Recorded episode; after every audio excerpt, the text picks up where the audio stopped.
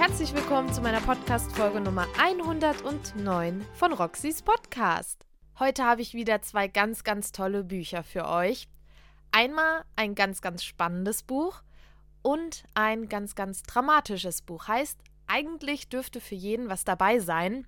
Wenn es nicht der Fall sein sollte, könnt ihr euch gerne meine vergangenen Folgen anhören, denn fündig wird bei mir hoffentlich jeder. Ja, was habe ich heute für euch im Angebot? Wir haben einmal frisch erschienen von Amy Gills. Jene Nacht ist unser Schatten vom CBJ Verlag. Vielen, vielen Dank für das Rezensionsexemplar an dieser Stelle. Und zum anderen von Amy Suter Clark, der Countdown Killer. Nur du kannst ihn finden aus dem Fischer Verlag. Ich freue mich wirklich sehr, dass ich beide Bücher von den jeweiligen Verlagen zur Verfügung gestellt bekommen habe und sie haben mir beide wirklich sehr zugesagt. Dementsprechend drehe ich heute diese Folge für euch ab und hoffe, dass sie euch auch gefallen werden. Wir fangen einfach mal mit dem Buch fürs Herz an. Und zwar mit Jene Nacht ist unser Schatten. Das Buch ist frisch erschienen und zum Einstieg lese ich euch jetzt zuallererst den Klappentext vor. Jess und Lukas haben eine traurige Gemeinsamkeit. In der gleichen Nacht, im gleichen Kino, sind ihre Brüder bei einer Massenschießerei einen sinnlosen Tod gestorben. Ein Jahr später versucht Lukas damit klarzukommen, dass er überlebt hat und seine Eltern ihn mit ihrer Sorge schier erdrücken. Jess dagegen fühlt sich nicht nur von ihrer depressiven Mutter mit allem alleine gelassen. Als Lukas und Jess sich begegnen, ist der bodenlose Schmerz wieder spürbar. Aber auch, dass aus ihrer Freundschaft mehr werden könnte. Doch haben sie als Überlebende überhaupt ein Recht auf Liebe und Glück? Das war der Klappentext und dieses Buch verspricht wirklich ganz, ganz viele Gefühle und die werdet ihr auch bekommen. Ich werde euch jetzt mal ein paar Seiten aus dem Buch vorlesen, denn somit könnt ihr euch mit dem Schreibstil der Autorin vertraut machen und schauen, ob das Buch was für euch ist. Ihr habt jetzt die Möglichkeit, die Folge kurz anzuhalten, euch was Leckeres zu trinken zu holen oder euch wieder ganz, ganz kuschelig einzudecken, denn die Temperaturen sind ja sehr abwechslungsreich. Bei uns ist es sehr, sehr kalt. Und dann setzt ihr die Folge weiter fort und lauscht mir beim Vorlesen zu. Viel Spaß, los geht's. Jazz. Es ist schon komisch, aber auf eine tragische, also eigentlich gar nicht so komische Art, was mir von jener Nacht in Erinnerung geblieben ist. Zum Beispiel, wie warm es für März war und wie Ethan unablässig darauf rumritt, warum das am Klimawandel lag, mit dem unsere Welt zu tun hatte. Wie in den Parkplatzecken schließlich auch die letzten dieser schmutzig grauen Schneehäufchen geschmolzen waren und als einzigen Beweis für ihre einst turmlose Existenz ein paar Pfützen hinterlassen hatten. Wie Marissa Ethans Pulli trug, weil sie behauptete, es wäre kalt, obwohl es warm war, und wie mir bei der Übergabe dieses Pullis klar wurde, dass mein Bruder und meine beste Freundin einander gern hatten. Meine Welt fühlte sich noch immer an wie aus den Angeln gehoben, ohne sie. Sogar das Wetter hat sich verschoben. Der späte März scheint zu glauben, er sei in diesem Jahr der Winter und nicht der Frühling. Während ich mir die Arme reibe, um warm zu werden, laufe ich in die Gegenrichtung der Schule und schieße die erste Stunde in den Wind. Vielleicht sogar die zweite gleich mit. An manchen Morgen dauert es ein bisschen länger, bis ich die Kurve kriege und bereit bin, mich einem weiteren Tag ohne sie zu stellen, selbst jetzt noch, nach einem Jahr. Auf meinem Weg zum Strand komme ich an Häusern vorbei, die so dicht aneinander gedrängt sind, dass sich die Nachbarn durchs Fenster eine Dose Zucker weiterreichen und damit einem Tante Emma Laden Platz machen könnten. Queens schläft nie, aber die Morgenstimmung hat ihren ganz eigenen nervtötenden Soundtrack. Busse schieben sich schnaufend und stotternd durch die Mott Avenue, um die Leute zur Arbeit zu bringen oder sie nach ihrer Nachtschicht abzusetzen. Aus den Autos schmettern Hubkonzerte gegen Lieferwagen, die in zweiter Reihe parken, um ihre Waren abzuladen. Über den Dächern dröhnen im Minutentakt die vom JFK starteten Flugzeuge. Vor den Geschäften schieben die Ladenbesitzer mit knirschend metallischem Scheppern ihre schmiedeeisernen Sicherheitsgatter hoch. In Schuhs Fischladen lässt Schuh eine kiloschwere Silberbrassen auf das frische Eis krachen. In der Luft bebt das Donnergrollen der vorbeiratternden U-Bahn. Far Rockaway ist nicht cool wie Manhattan oder versnobbt wie Nassau. Zweifellos gehört dieses Viertel zum Stadtbezirk Queens, aber dafür hat es Strände und sie machen diesen Ort in meinen Augen lebenswert. Unsere Strände, die in der Sommersaison von Mai bis September die Tagestouristen anziehen. Aber uns gehören sie das ganze Jahr hindurch. Ich biege rechts auf den Beach Channel Drive ab und laufe geradeaus, bis ich die Strandpromenade erreiche. Der morgendlichen Kälte hier bieten sonst nur hartgesottene Powerwalker und Sportler die Stirn. Der eisige Wind, der hier am Wasser so viel schärfer ist, trifft meine ungeschützte Haut wie Nadelstiche. Ich setze mich in den Sand und beobachte, wie die kleinen Wellen der Dünung hereinrollen. Östlich von mir liegt die Atlantic Beach Bridge, über die wir immer gefahren sind, wenn wir zur Strandhütte von Marissas Familie wollten. So viele Sommertage haben Marissa, Ethan und ich dort verbracht. Jetzt nicht mehr.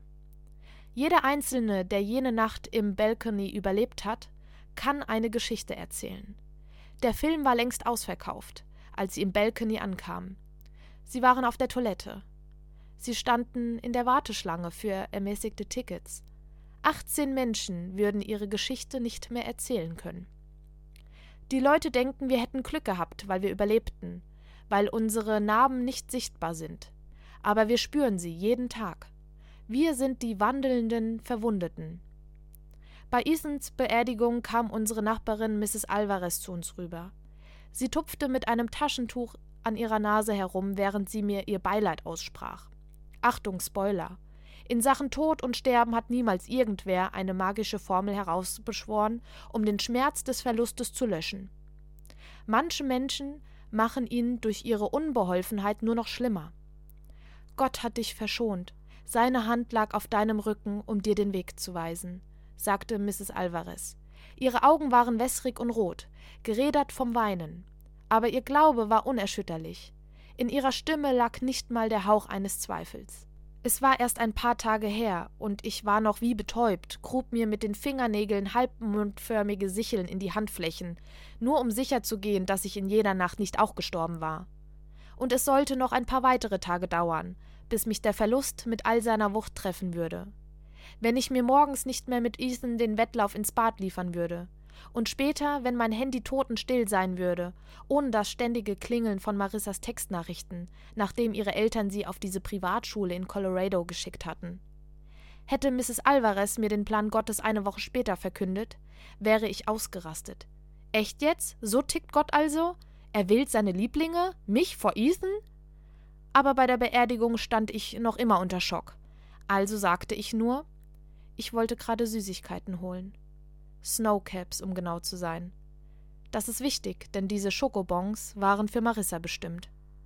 Sie hatte mich nicht eines Blickes gewürdigt, als sie mir den Fünfer in die Hand drückte. Du weißt schon, was ich will. Ja, ich wusste, was sie wollte, und was sie auf gar keinen Fall wollte. Ich kannte Marissa zu gut. Mir war sonnenklar, dass sie nicht mit mir zum Ticketstand kommen würde, weil sie lieber bei Ethan blieb. Mir war ebenfalls klar, dass Marissa als Siebenjährige nach einer Überdosis Snowcaps gekotzt und seitdem keinen einzigen mehr gegessen hatte. Während er sich also durch einen der Notausgänge ins Kino schmuggelte, kaufte ich für meine beste Freundin Süßigkeiten, von denen ihr schlecht werden würde, weil ich sauer auf sie war. Und so wurde ich verschont. Ja, und hier höre ich auf vorzulesen. Ihr bekommt das Taschenbuch für 10 Euro und das Buch hat 385 Leseseiten. Und jetzt kommen wir zu meinem Fazit. Ich möchte am Anfang meines Fazits eine gen generelle Triggerwarnung für das Buch aussprechen. Es ist kein Buch für Leute, die nicht mit hochsensiblen Themen und mit hochemotionalen Darstellungen klarkommen. Also es ist ein sehr, sehr intensives Buch. Ich ähm, habe selber jahrelang unter Panikattacken gelitten und ähm, weiß, wie es sich anfühlt, wenn man sich durch gewisse Darstellungen getriggert fühlt oder durch gewisse Darstellungen, ja, ein gewisses Empfinden hervorgerufen wird. Deswegen würde ich dieses Buch nicht jemandem empfehlen, der aktuell in keiner labilen oder stabilen ähm, psychischen Verfassung ist. Denn dieses Buch ist wirklich unglaublich detailliert beschrieben und sehr, sehr emotional. Also ich habe bei diesem Buch sehr, sehr viel weinen müssen. ich habe mich so gut in unsere beiden Hauptprotagonisten reinempfinden können. Es wird sehr, sehr stark natürlich das Thema Amoklauf, diese, die, die, die ähm, Schießerei in dem Kino beschrieben. Die Autorin hat ein Gespür für die Darstellung von dramatischen Situationen. Also ich habe wirklich gedacht, das, was in dem Buch beschrieben wird, wäre irgendwie in meinem Ort geschehen und ich wäre ganz nah am Geschehen dran, dran dabei, also mit dabei. Ähm, es spricht für die Autorin und für das Buch. Also es ist ein ganz, ganz tolles Buch. Ich bin durch die Seiten geflogen wie schon lange nicht mehr. Ich war so gepackt auf jeder Seite. Die beiden Hauptprotagonisten und auch unsere in Anführungszeichen Nebendarsteller, unsere Opfer, die bei dem bei der Schießerei ums Leben gekommen sind in dem Buch, werden so gut beschrieben. Wir werden ganz, ganz toll an die Charakterzüge und die Charaktereigenschaften der Darsteller, ich nenne es jetzt mal Darsteller, herangeführt und erleben wirklich jeden Tag so mit. Wir erleben auch den Tattag ganz, ganz nah mit und das ist ganz, ganz besonders von der Autorin umgesetzt worden. Ich habe wirklich Gänsehaut, wenn ich drüber rede. Es ist sehr, sehr dramatisch. Es ist ein so aktuelles Thema. Ihr kennt es doch bestimmt. Man guckt Fernsehen, man schaut Nachrichten und es kommt eine Meldung. Es ist eine, ich nehme jetzt mal ein Beispiel, weil es kommt sehr oft leider in den USA vor, da da gewisse Waffengesetze herrschen, die es jedem ermöglichen, eine Waffe bei sich zu haben und ähm, diese dann dementsprechend einfach zugänglich für jeden sind. Und man guckt Nachrichten und man hört, es ist wieder ein Amoklauf in Amerika passiert. Und mittlerweile ist es leider so, dass es, ich will jetzt nicht sagen, zur Normalität gehört, aber ja, wir hören es, aber nehmen diese, diese Konsequenz oder die, die, diesen Leid gar nicht mehr richtig wahr. Und so geht es mit so vielen Themen, ja.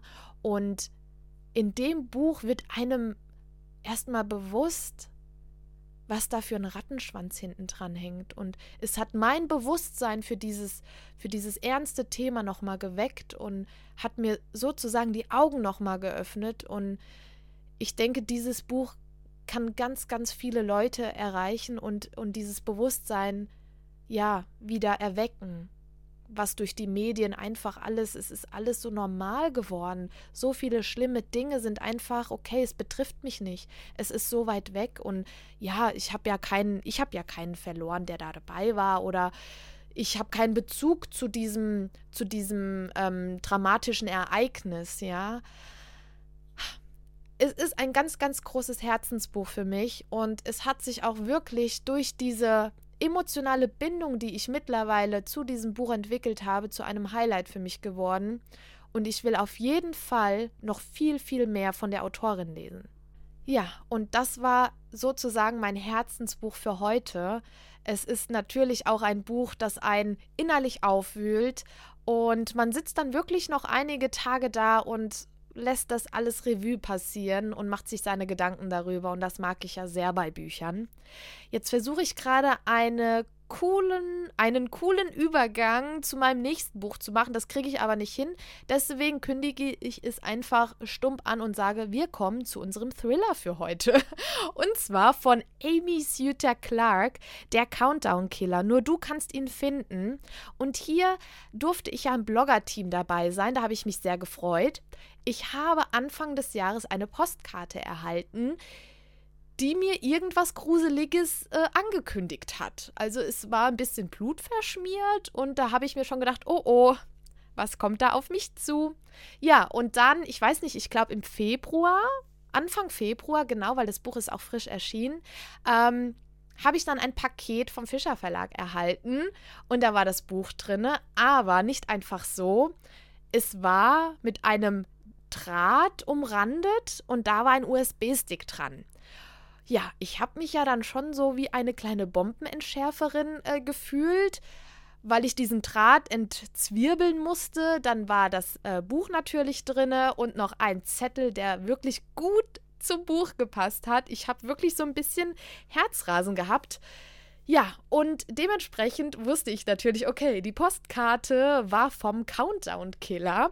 Und in dem Countdown, in dem Buch der Countdown-Killer, geht es unter anderem auch um einen Podcast. Wie passend. Hallo? Roxys Podcast. Ich betreibe einen Podcast. Und unsere Protagonistin aus dem Buch auch. Aber ich lese euch den Klappentext vor, dann wisst ihr genauer Bescheid. Also, viel Spaß beim Zuhören. Los geht's. Er entführt immer drei im Abstand von drei Tagen. Jede ein Jahr jünger als die andere. Der Countdown hat begonnen. True Crime Podcasterin Ellie Castillo will Gerechtigkeit. Gerechtigkeit für die Opfer nie aufgeklärter Verbrechen. Jetzt wagt sie sich an einen spektakulären Fall, den des Countdown Killers. Er entführte immer drei, drei junge Frauen im Abstand von drei Tagen. Jede ein Jahr jünger als die andere. Jede innerhalb von sieben Tagen tot. Bis sein zehntes Opfer entkam. Die Serie brach ab. Der Killer konnte nie gefasst werden. Als Ellie anfängt, die Morde neu zu beleuchten, verschwindet wieder eine junge Frau. Ein Trittbettfahrer, dem es um Aufmerksamkeit geht? Oder der Killer von damals, der jetzt zurück ist, um sein grausames Werk zu Ende zu bringen? Das war der Klappentext. Und ihr merkt schon, hier steckt ganz, ganz viel Spannung drin und die bekommt ihr auch in dem Buch. Und auch hier werde ich euch jetzt ein bisschen was aus dem Buch vorlesen, nämlich die ersten paar Seiten, um euch den Schreibstil der Autorin näher zu bringen. Auch hier könnt ihr für euch prüfen, okay, ist der Schreibstil was für mich? Ist das Buch was für mich? Packt es mich direkt? Macht es euch wieder gemütlich, falls ihr es euch zwischenzeitlich ungemütlich gemacht habt? Und ich fange an vorzulesen.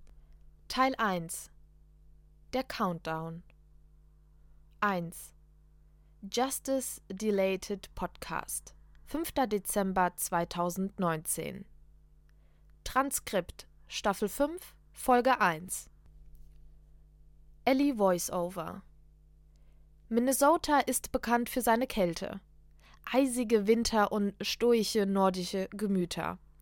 Ich fahre an diesem strahlenden Novembermorgen in südwestlicher Richtung durch das Land der 10.000 Seen. Schnee wird über den Highway geweht und die Flocken wirbeln herum wie Gespenster. Eben noch stängelte ich mich durch die flachen Weiten von Prärie und Ackerland, und im nächsten Moment bin ich schon in der Stadt mit all ihrem Beton, den Lichtern und den gepflegten kleinen Grünflächen. Wie in vielen amerikanischen Staaten des Mittelwestens verläuft auch hier eine Trennlinie entlang der unsichtbaren, aber undurchdringlichen Grenze zwischen ländlichen und städtischen Gebieten. Man braucht nur wenige Meilen zurückzulegen und schon ändert sich Bevölkerungsstruktur, Ideologie, Kultur und Gebräuche. Aber hin und wieder passiert etwas, was den gesamten Bundesstaat erschüttert. Jeder spürt die Auswirkungen und die Menschen sind geeint in Trauer und einem gemeinsamen Ziel. Vor knapp 24 Jahren verschwand in Town, dem lebendigen Studentenviertel von Minneapolis, eine junge Frau namens Beverly Anderson. In Klammern Titelmusik. L. Intro. Die Fälle wurden nie aufgeklärt. Die Täter warnen sich in Sicherheit. Aber mit eurer Hilfe sorge ich dafür, dass den Opfern endlich die Gerechtigkeit widerfährt, die ihnen lange verwehrt blieb. Ich bin El Costello und ihr hört Justice Delayed. In Klammern Geräuscheinspieler, knirschende Schritte im Schnee. In der Ferne spielt leise I'll Make Love to You von Boys to Men. Das Lachen junger Erwachsener. L Voiceover. Im Februar 1996 verließ die 20-jährige Beverly späten Abends zusammen mit ihrem Freund und einigen Kommilitonen von der University of Minnesota eine Party. Auf dem Weg nach draußen versuchte Beverlys Freund sie zu überreden, noch mit den anderen auf Burger und Milkshakes in Annie's Parlour zu gehen. Aber Beverly wollte unbedingt nach Hause, denn sie musste am nächsten Tag früh raus. Sie wollte drei Monate später ihr Psychologiestudium abschließen und hatte bereits ein Praktikum in einer örtlichen Klinik angefangen. Zwischen ihr und ihrem Freund kam es zum Streit über das Thema. Nichts Ernstes, nur ein kurzer Krach, wie es bei jungen Paaren manchmal vorkommt. Irgendwann gab er es auf und ging mit den Freunden allein ins Restaurant. Beverlys Apartment lag nur fünf Häuserblocks entfernt. Ein kurzer Spaziergang, den sie schon hundertmal allein zurückgelegt hatte. Sie zog den Reißverschluss ihres schwarzen Wollmantels zu, kuschelte sich in ihren Schal und winkte ihren Freunden zum Abschied. Es war das letzte Mal, dass sie sie lebend sahen. Als Beverly am nächsten Tag nicht zu ihrem Praktikum erschien, rief ihr Betreuer bei ihr zu Hause an. Ihre Mitbewohnerin Samantha Williams ging ans Telefon. Samantha. Ich weiß auch nicht wieso, aber als der Anruf kam, hatte ich sofort das Gefühl, dass irgendwas nicht stimmte. Ich habe dann oben in ihrem Zimmer nachgesehen. Nur zur Sicherheit. Und tatsächlich. Ihr Bett war unbenutzt. Und auch ihre Sachen waren nicht da. Also ihre Handtasche, ihr Schlüssel und so. Sie war offensichtlich nicht nach Hause gekommen. L. Voiceover. Ich sitze mit Samantha Williams heute Carlson in ihrer Küche. Sie wohnt ungefähr eine Stunde außerhalb von Minneapolis, zusammen mit ihrem Mann und zwei Beagles, die schon angeschlagen haben, bevor ich überhaupt an der Haustür war. Samantha, in Klammern über das Bellen zweier Hunde hinweg. Aus, ab ins Körbchen. Körbchen, habe ich gesagt. So ist es brav. Sehen Sie, die beiden sind gut erzogen, wenn Sie wollen. Al? Was passierte, nachdem Sie gesehen hatten, dass Beverly nicht nach Hause gekommen war? Samantha? Ich hab's Ihrem Betreuer gesagt und der meinte, dass ich bei der Polizei anrufen soll. Und das habe ich dann auch gemacht. Die wollten zuerst gar nichts unternehmen. Beverly war wohl nicht lang genug weg oder so. Aber als ihr Freund und ich denen erzählt haben, dass sie vor Zeugen alleine nach Hause aufgebrochen war und dass sie eine zuverlässige Studentin war, die gerade ein Praktikum machte, waren sie schon ein bisschen besorgt. Ich weiß, dass sie, in Klammern Piepton, gehört haben, aber seine Freunde haben ihm ein wasserdichtes Alibi gegeben.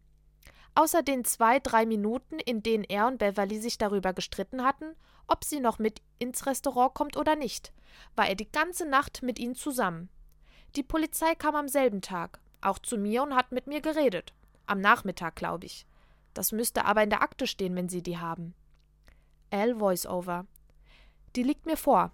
Laut Detective Harold Skies wurde Samantha am 5. Februar 1996 vernommen. Um 15.42 Uhr. Ungefähr 17 Stunden nachdem Beverly zuletzt gesehen worden war. L. Und was passierte Ihrer Erinnerung nach dann als nächstes? Samantha. Na ja, eigentlich nichts. Ihre engsten Freunde waren an dem Abend alle mit ihr auf der Party gewesen und hatten, nachdem Beverly gegangen war, noch mindestens zwei Stunden in Annie's Pearl Hour zusammengesessen. Ihre Familie wohnte mehrere Stunden entfernt in Pelkian Rapids. Sie gingen davon aus, dass ihr Freund auf keinen Fall dahinter stecken konnte, weil er nur wenige Minuten außer Sichtweite seiner Freunde gewesen war. Beverly war einfach verschwunden. Alle dachten, sie hätte sich vielleicht verlaufen oder die Orientierung verloren oder vielleicht doch tiefer ins Glas geguckt, als ihre Freunde dachten, und wäre in den Mississippi gefallen und ertrunken. Das hat es alle schon gegeben. Aber das Ufer und die Schneeverwehung wurden tagelang abgesucht, ohne dass sich eine Spur von ihr fand. Das änderte sich erst eine Woche später. L. Voiceover. Sieben Tage nach Beverlys Verschwinden fiel dem Betreiber von Annie's Pearl Hour, als er nachts schließen wollte, auf, dass draußen jemand an der Mauer kauerte. Er dachte, es wäre ein Obdachloser und beugte sich über ihn, weil er ihm anbieten wollte, ihn zu einer Unterkunft zu bringen. Als er nicht reagierte, zog der Restaurantbetreiber ihm den Schal vom Kopf und blickte in das leblose Gesicht von Beverly Anderson. Und genau hier höre ich auf vorzulesen. Ihr bekommt das Taschenbuch für 15 Euro und das Buch an sich hat 432 Leseseiten. Kommen wir zu meinem Fazit. Ich habe sowas noch nie gelesen. Ich meine, ihr habt jetzt gerade beim Vorlesen gemerkt, es läuft ein bisschen anders ab, ja. Wir haben so eine richtige Darstellung eines Podcast-Skripts. Ja, also wir hören dann einmal, ähm, also wir bekommen richtig dieses Podcast-Feeling. Also als dann zum Beispiel da steht, ähm, in Klammern Titelmusik und Schneeverwehung und Fußstapfen und äh, junges Gelächter, ich habe mir das richtig vorstellen können. Also es hat sich in meinem Kopf so richtig abgespielt. Und dann haben wir verschiedene, ja, Passagen, in denen es einmal ein ähm, Voice-Over von Elle gibt. Das heißt, sie hat dann eine Tonspur über das Interview gelegt Und meiste, die meiste Zeit hat man dann natürlich den direkten Dialog zwischen den zwei äh, Interviewpartnern, ja, zwischen Elle und ihren Interviewgästen, die sie dann halt befragt. Ja, ich finde dieses, dieses Konzept einfach mega interessant und es kam wirklich so gut bei mir an, denn unsere Protagonistin, die den True Crime Podcast hat, ähm, konzentriert sich in ihrem Podcast auf die Opfer denn sie möchte den Tätern nicht noch eine weitere Plattform geben und das hat mir sehr, sehr gut gefallen. Wir rätseln richtig mit, also wir begleiten Elle wirklich so richtig Schritt für Schritt bei der Klärung dieses Falls. Ob sie den Fall am Ende aufklären kann, das wissen wir natürlich nicht. Also ich weiß es natürlich schon, aber in meinen Folgen wird nicht gespoilert. Für alle, die jetzt neu dazugestoßen sind, jetzt habt ihr diese Info auch. Ihr könnt wirklich jede Folge von mir vor eurem Buchkauf anhören und euch inspirieren lassen, denn hier wird nicht gespoilert. Ja, kommen wir wieder zurück zu meinem Fazit. Das hat mir natürlich sehr, sehr gut gefallen, dass man so richtig miträtseln kann und die Beweise mitsammelt und beobachtet und ja, Vermutungen anstellen kann, die sich bei mir so oft wieder verworfen haben. Ich habe echt gedacht, ich werde nicht mehr. Ich denke ja oft, ich bin ja hier ähm, Profi und so, weil ich ja schon etliche Thriller und Krimis gelesen habe. Dem ist nicht so. Also die Autorin hat wirklich ein Gespür für das Legen von falschen Spuren. Und das zieht sich von der ersten bis zur letzten Seite hindurch. Und das ist absolut klasse. Und ich finde es auch so angenehm, dass die Seiten in so einen Dialog aufgeteilt sind. Natürlich gibt es auch normalen Text, in Anführungszeichen normalen Text, aber hauptsächlich besteht das Buch aus einem Podcast-Dialog. Und das finde ich mega abwechslungsreich. Das hat mir richtig gut gefallen. Habe ich so noch nicht gehabt. Ich habe ja schon einige Bücher gelesen, aber das hatte ich bisher noch nicht und das hat mir wirklich sehr, sehr gut gefallen. Ich finde auch, dass man sich bei dem Buch oft denkt, ah, okay, gut, mir fallen jetzt vielleicht die Augen zu, ich, leg's, ich, le ich lege es jetzt mal weg, so rum. Ja, ist nicht, weil einfach auf jeder Seite irgendwas passiert. Und man denkt sich dann, dadurch, dass die Gespräche dann immer in so Dialogen aufgeteilt sind und es sieht dann gar nicht so viel aus, also nach nicht viel Text. Und dann denkt man sich, ach komm, das Kapitel kann ich noch beenden. Und ruckzuck hat man dann fünf Kapitel hinter sich gebracht und denkt sich, okay, dann kann ich das Buch aber auch zu Ende lesen. Die Klärung des Falls, falls der Fall geklärt wird. Also ich weiß wirklich nicht, ob der geklärt wird, ja. Einfach zu gut. Glaubt mir, wenn ihr denkt, ihr habt eine Leseflaute oder wenn ihr denkt, boah, Thriller, Krimis, mh, hm, ich weiß nicht, ich habe irgendwie keinen Kick mehr dabei, holt euch das Buch Der Countdown Killer. Es wird euch packen. Glaubt mir, vertraut mir. Wenn ihr auf meinen Rat hin das Buch gelesen habt, schreibt mir bitte. Ich will mich unbedingt mit euch austauschen und ich möchte gerne wissen, was ihr generell gedacht habt. Ich muss mich ja bedeckt halten, ich darf ja nicht allzu viel sagen, aber es hat mich wirklich aus den Socken gehauen. Es ist wirklich einfach unglaublich gut gemacht. Ich hatte am Anfang erst so ein paar Gedanken, wo ich mir gedacht habe, warte mal, ich blick schon voll durch. Nee. Und dann war ich kurzzeitig so ein bisschen enttäuscht, weil ich gedacht habe, das ist doch so offensichtlich, das kann doch nicht sein. Ja, ein, zwei Kapitel später habe ich mir gedacht, okay, die, die Autorin hat mich wirklich rangekriegt, das hat sie gut gemacht. Da war ich sauer auf mich selber, weil ich so enttäuscht war und ich einfach gedacht habe, wie konntest du denn auf diese Spur reinfallen? Also eine absolute Leseempfehlung von mir für alle Spannungsfans. Ihr braucht, ja, für Spannungsfans, wenn ihr euch an das äh, Genre Thriller oder Krimi noch nicht so rangetraut habt, das ist wirklich eine optimale ja, Option um in dieses Genre einzusteigen, weil man einfach so gut an die Hand genommen wird und ja, begleitet wird bei der Lösung eines Falls. Also ich hoffe, es wird gelöst. Ich weiß es nicht. Ich weiß es wirklich nicht. Also glaubt mir, ah, ich darf nichts sagen. Nein, hier höre ich auf, weil sonst verplapper ich mich und ich möchte euch den Lesespaß nicht nehmen. Und das wird mir in meinem Podcast auf jeden Fall nicht passieren, dass ich euch was vorsage. Oder Spoiler. Das machen wir nicht. Ja, was haben wir hier nur für zwei grandiose Bücher heute dabei gehabt? Ich bin wirklich so, dass ich sage, das ist einer der Folgen, die ich mir persönlich immer wieder anhören werde, weil ich die Bücher einfach so sehr mag und beide Bücher in gewisser Weise ein bisschen in die Highlight-Schiene gerutscht sind. Das ist mein persönliches Empfinden. Das äh, heißt jetzt nicht, dass ihr die Bücher lest und dann auch am Ende sagt, boah, das sind Highlights für mich. Lesen ist natürlich Geschmackssache und ich kann euch hier nur Empfehlungen aussprechen. Und somit sind wir auch schon am Ende meiner heutigen Folge angelangt. Wir haben einfach 109 Folgen. 109 Folgen innerhalb von zwei Jahren. Ich weiß gar nicht, was ich sagen soll. Doch, eine Sache kann ich euch sagen. Es ist ein Story-Gewinnspiel heute ganz spontan online gegangen. Und zwar müsst ihr einfach nur euer Lieblingsbild von meinem Instagram-Profil Roxys Podcast in eurer Story reposten für 24 Stunden. Vergesst bitte nicht, mich drauf zu markieren, denn sonst bekomme ich nicht mit, dass ihr daran teilgenommen habt. Und ja, zu gewinnen gibt es einen 15-Euro-Gutschein beim Buchhändler oder bei der Buchhändlerin eures Vertrauens. Ich möchte somit den regionalen Buchhandel ein bisschen unterstützen. Es kann auch wirklich die Buchhandlung um die Ecke sein, die ganz, ganz kleine. Es ist völlig egal, wo ihr wohnt. Deutschland, Österreich oder aus der Schweiz. Ich weiß, woher ihr kommt. Ich weiß auch, auch, dass ich in den letzten Wochen in der Schweiz ziemlich beliebt geworden bin. Das zeigen mir nämlich meine ganz, ganz geheimen Zahlen. Ich stalke euch alle. Nein, Spaß, das gibt mir einfach mein Podcast-Netzwerk her. Ähm, ich war total überrascht, dass äh, so viele Zuhörer und Zuhörerinnen aus der Schweiz mittlerweile dabei sind. Hallo an euch. Ich habe euch letztes Jahr besucht. Ich war nämlich in Zürich und in der Umgebung. Es hat mir sehr, sehr gut gefallen. Und ja, Macht beim Gewinnspiel mit. Am Sonntag, am 18.04. lose ich das Gewinnspiel auch schon aus und bin gespannt, wer den 15-Euro-Gutschein gewinnt und welches Buch geshoppt wird. Das möchte ich von dem Gewinner oder der Gewinnerin auf jeden Fall erfahren. Ja, und somit bin ich am Ende meiner heutigen Folge. Ich habe es jetzt schon zum zweiten Mal gesagt, aber ich irgendwie irgendwie umgehe ich das Ende immer so, aber der Smalltalk gefällt mir auch ganz gut. Mittlerweile, ich was heißt mittlerweile, ich sitze ja eigentlich immer alleine hier in meinem Aufnahmeraum und unterhalte mich mit mir selber. Aber irgendwie kommt es mir auch so vor, als wärt ihr alle hier, aber das wäre ein bisschen gruselig. Und das wären auch ein bisschen zu viele Leute für diesen kleinen Raum hier. Oh Gott, okay, das wird gruselig.